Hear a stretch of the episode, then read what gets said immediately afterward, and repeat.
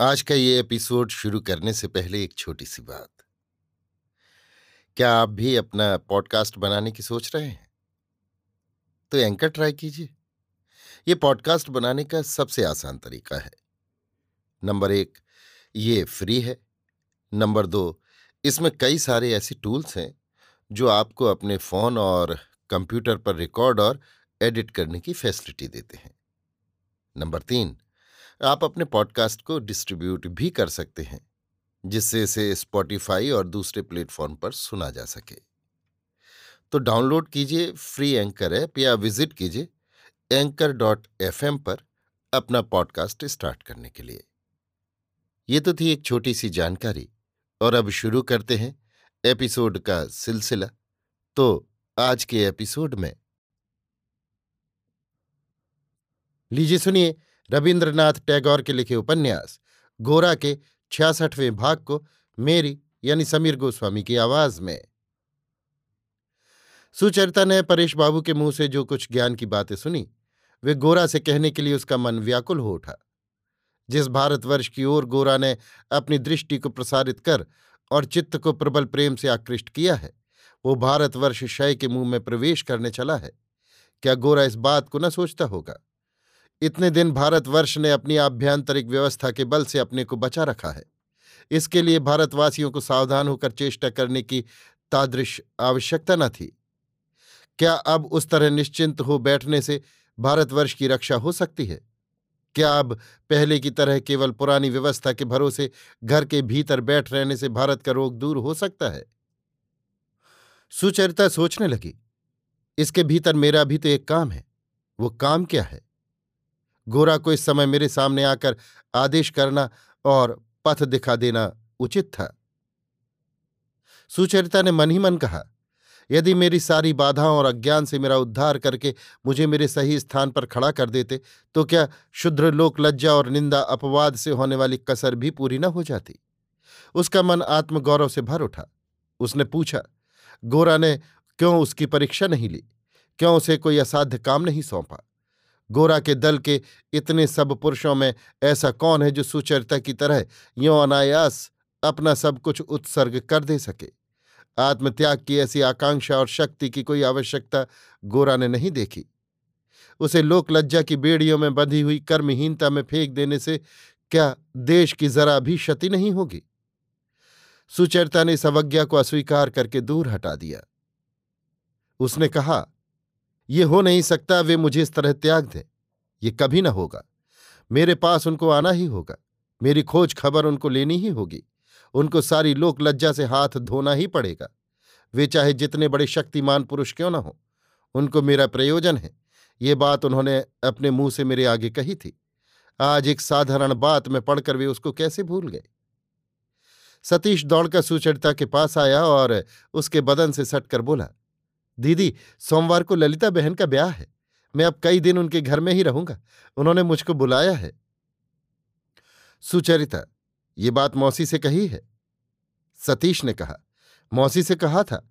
उन्होंने क्रोध करके कहा कि मैं ये कुछ नहीं जानती। अपनी बहन से जाकर कह। वो जो समझेगी वही होगा। दीदी, तुम मुझे रोको मत। मेरे पढ़ने लिखने में कोई बाधा ना होगी। मैं रोज पढ़ूँगा। विनय बाबू मुझे पाठ पढ़ा देंगे।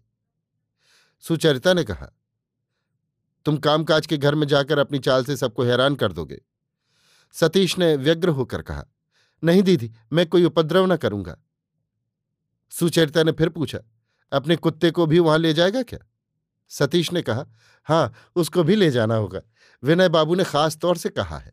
उसके नाम लाल कागज़ पर छपा हुआ अलग निमंत्रण पत्र आया है। इसमें लिखा है, उसे सपरिवार जलपान करने आना होगा। सुचरिता ने पूछा उसका परिवार कौन है? सतीश ने फ़ौरन कहा, क्यों? विनय बाबू ने तो कहा है, मैं हूँ।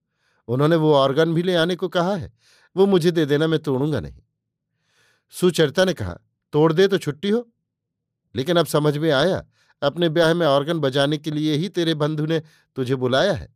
मालूम होता है, शहनाई वालों को ठग लेना ही उनका मतलब है। सतीश ने उत्तेजित होकर कहा, नहीं, कभी नहीं। विनय बाबू ने कहा है, मुझे वो सीवाला बनाएँगे। अच्छा दीदी, सीवाले को क्या करना होता है? सुचरिता ने कहा, दिन भर उपवास करना होता है। सतीश ने इस पर बिल्कुल विश्वास नहीं किया। तब सुचरिता ने सतीश को गोद में खींचते हुए पूछा अच्छा भाई बख्तियार, तू बड़ा होकर क्या बनेगा, बता तो? इसका जवाब सतीश के मन में तैयार था। उसकी क्लास के शिक्षक ही उसके लिए अबाध सत्ता और असाधारण पांडित्य के आदर्श थे। उसने पहले ही मन ही मन तय कर रखा था कि वो बड़ा होकर मास्टर मोशाय बनेगा। सुचरिता ने कहा, भाई, बहुत काम करने को है। दोनों भाई बहन का काम हम दोनों मिलकर करेंगे। क्या राय है, सतीश?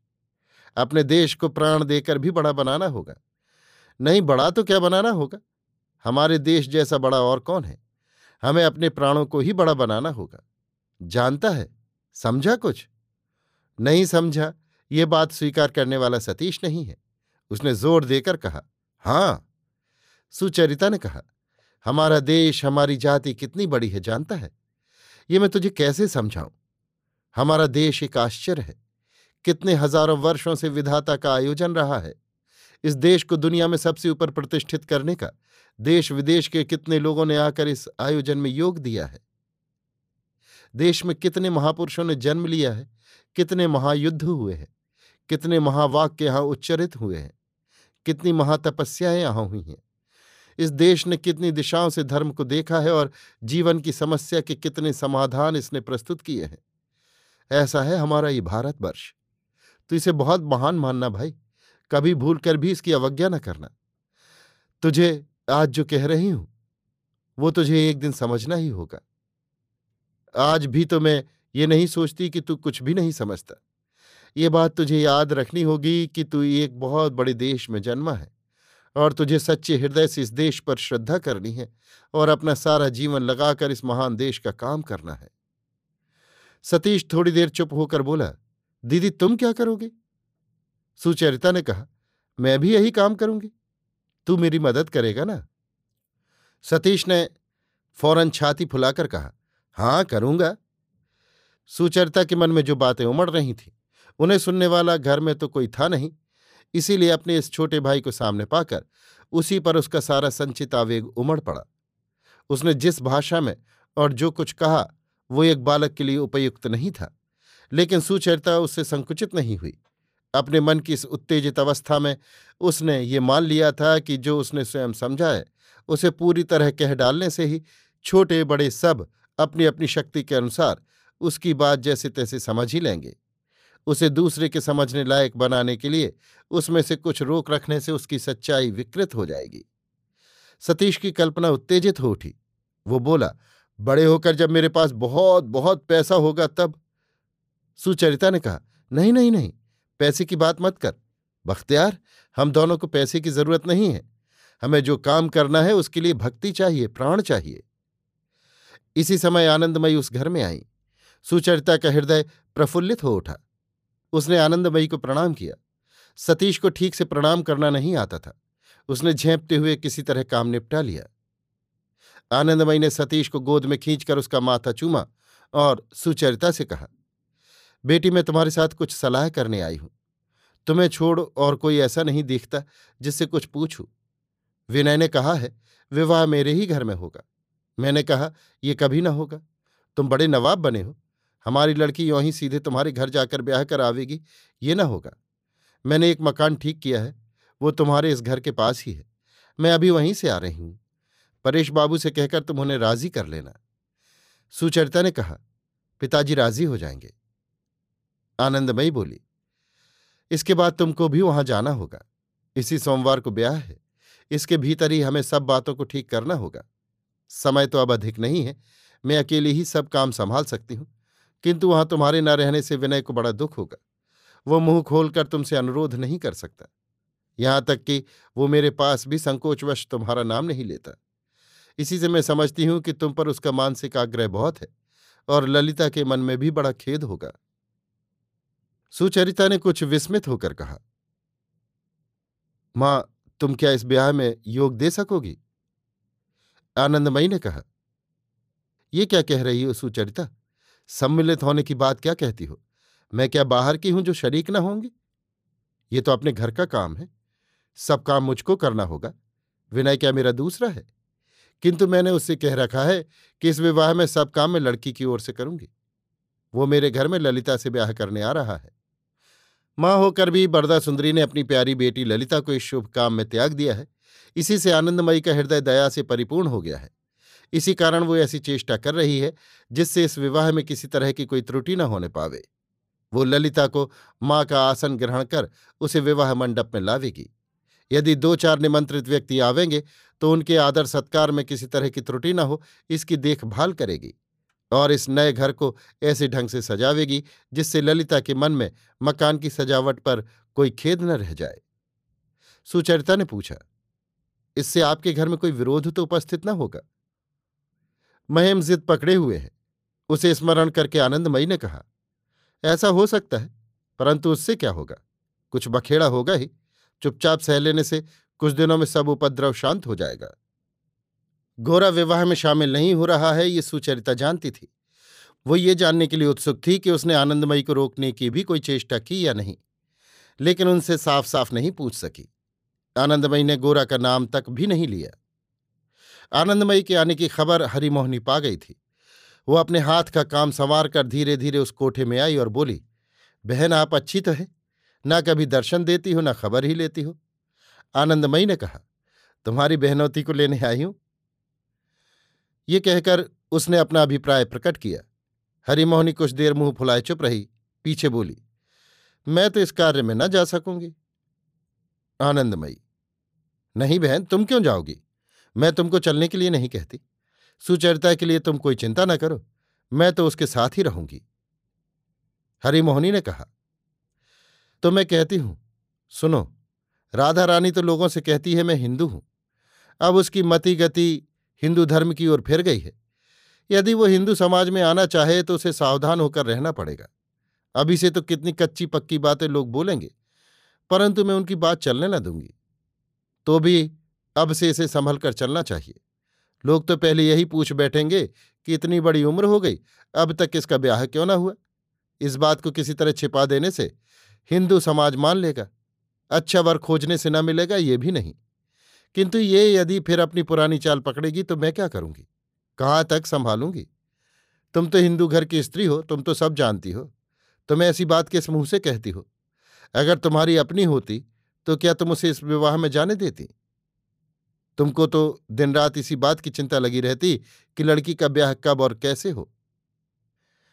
आनंदमयी ने विस्मित होकर सुचरिता के मुँह की ओर देखा। उसका मुँह क्रोध से लाल हो गया था। आनंदमयी ने कहा, मैं कोई ज़ोर देना नहीं चाहती। अगर सुचरिता को जाने में उज्र हो तो मैं हरिमोहनी बोल उठी। तुम लोगों का भाव कुछ भी मेरी समझ में नहीं आता। तुम्हारा ही बेटा तो इसे हिंदू मत में लाया है और तुम कुछ जानती ही नहीं, जैसे तुम आकाश से उतर आई हो।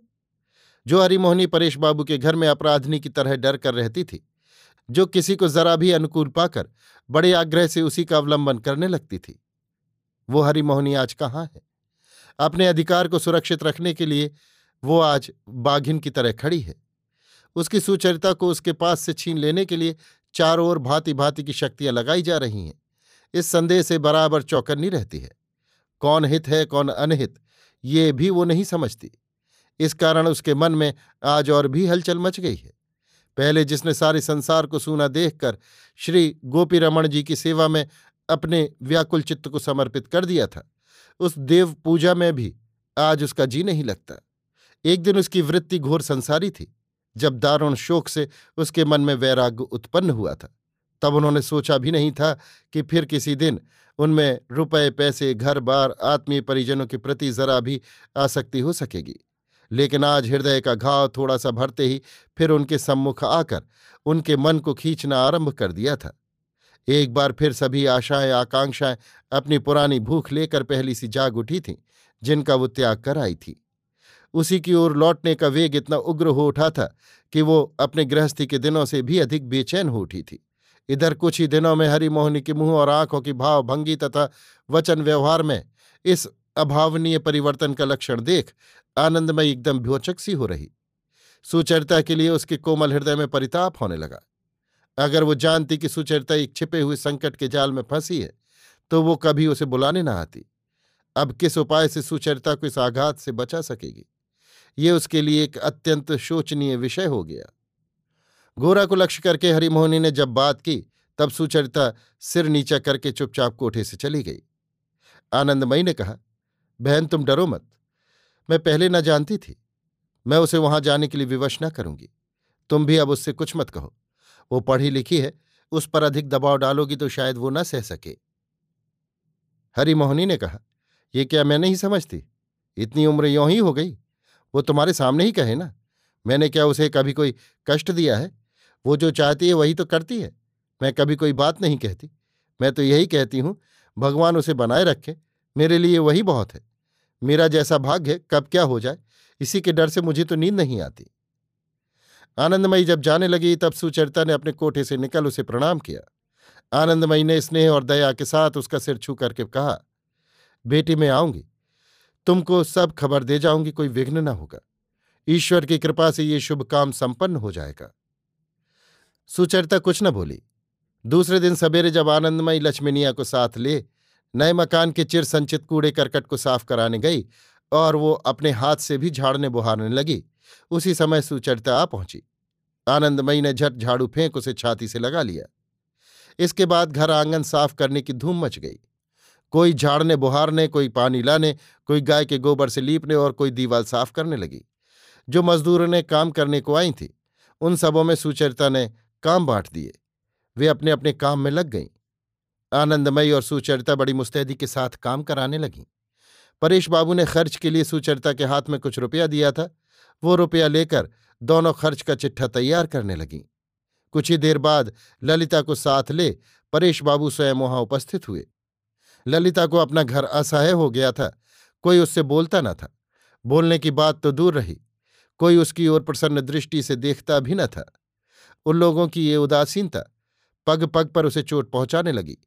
आखिर बड़दा सुंदरी के साथ संवेदना प्रकट करने के लिए जब झुंड के झुंड उसके बंधु बांधव आने लगे, तब परेश बाबू ने ललिता का इस मकान से अन्यत्र ले जाना ही अच्छा समझा। ललिता विदा होते समय बरदा सुंदरी को प्रणाम करने गई तो वो मुँह फेर कर बैठी रही और उसके चले जाने पर आँसू गिराने लगी। ललिता के इस विवाहोत्सव में लावण्य और लीला का मन विशेष उत्सुक था। अगर वे किसी उपाय से छूट पाती तो दौड़कर ललिता का विवाह देखने जाती। किंतु ललिता जब चली गई, तब ब्राह्म परिवार के कठोर कर्तव्य का स्मरण करके वे मुँह लटकाकर चुपचाप बैठ रहीं। दरवाजे के पास ललिता ने सुधीर को देखा, किंतु सुधीर के पीछे उसके समाज के और कई प्रवीण व्यक्ति थे। इस कारण उसके साथ कोई बातचीत न हो सकी। गाड़ी में बैठने के साथ ललिता ने देखा, बेंच के एक कोने में कागज़ में लपेटी कोई चीज़ रखी है। खोलकर देखा, जर्मन सिल्वर का एक फूलदान है। उस पर अंग्रेज़ी भाषा में वाक्य खुदा था। प्रसन्न दंपत्ति को ईश्वर चिरायु करे। और एक कार्ड पर सुधीर के नाम का पहला अक्षर अंग्रेज़ी में लिखा था। ललिता ने आज छाती को पत्थर कर प्रण किया था कि मैं आँसू न गिराऊँगी। किंतु पिता के घर से विदा होते समय अपने बाल्य सहचर का, ये स्नेह उपहार हाथ में लेते ही उसकी आँखों से झरझर आँसू गिरने लगे। परेश बाबू आँखें मूंदे स्थिर बैठे रहे। कुछ देर में गाड़ी नए मकान के फाटक पर जा पहुँची। आओ बेटी, आओ। कहकर आनंदमयी ललिता के दोनों हाथ पकड़ बड़े प्यार से घर के भीतर ले आई। मानो वो उसके आने की प्रतीक्षा में ही बैठी थी। परेश बाबू ने सुचरिता से कहा, ललिता मेरे घर से एकदम विदा होकर आई है। ये कहते समय उनका कंठ स्वर कंपित हो गया। सुचरिता ने कहा, यहाँ उसे किसी तरह की तकलीफ़ न होगी परेश बाबू जब जाने को उद्यत हुए, तब आनंदमयी ने घूंघट डालकर उनके सामने आ उन्हें नमस्कार किया। परेश बाबू ने सिर नवाया। आनंदमयी ने कहा, ललिता के लिए आप कुछ भी चिंता न करें। आप जिसके हाथ में ललिता को सौंप रहे हैं, उसके द्वारा वो कभी कोई दुख न पावेगी। भगवान ने इतने दिन बाद मेरे एक अभाव को दूर कर दिया। मेरे लड़की न थी, वो मुझे मिली। विनय की बहू के कारण मेरे कन्या न रहने का दुख मिटेगा। मैं बहुत दिनों से इस आशा में बैठी थी। यदि ईश्वर ने देर करके मेरा मनोरथ पूरा किया तो उसने ऐसी लड़की दी और ऐसी अद्भुत रीत से दी, जो सब प्रकार मेरे मन के अनुकूल हुई। मेरा ऐसा भाग्य होगा, ये मैंने कभी सोचा भी न था। ललिता के विवाह का आंदोलन आरंभ होने के बाद, यहीं पहले पहल परेश बाबू के चित्त ने संसार में एक जगह एक किनारा देखा और सच्ची सांत्वना पाई। अभी आप सुन रहे थे रविन्द्रनाथ टैगोर के लिखे उपन्यास, गोरा के छियासठवें भाग को मेरी यानी समीर गोस्वामी की आवाज़ में।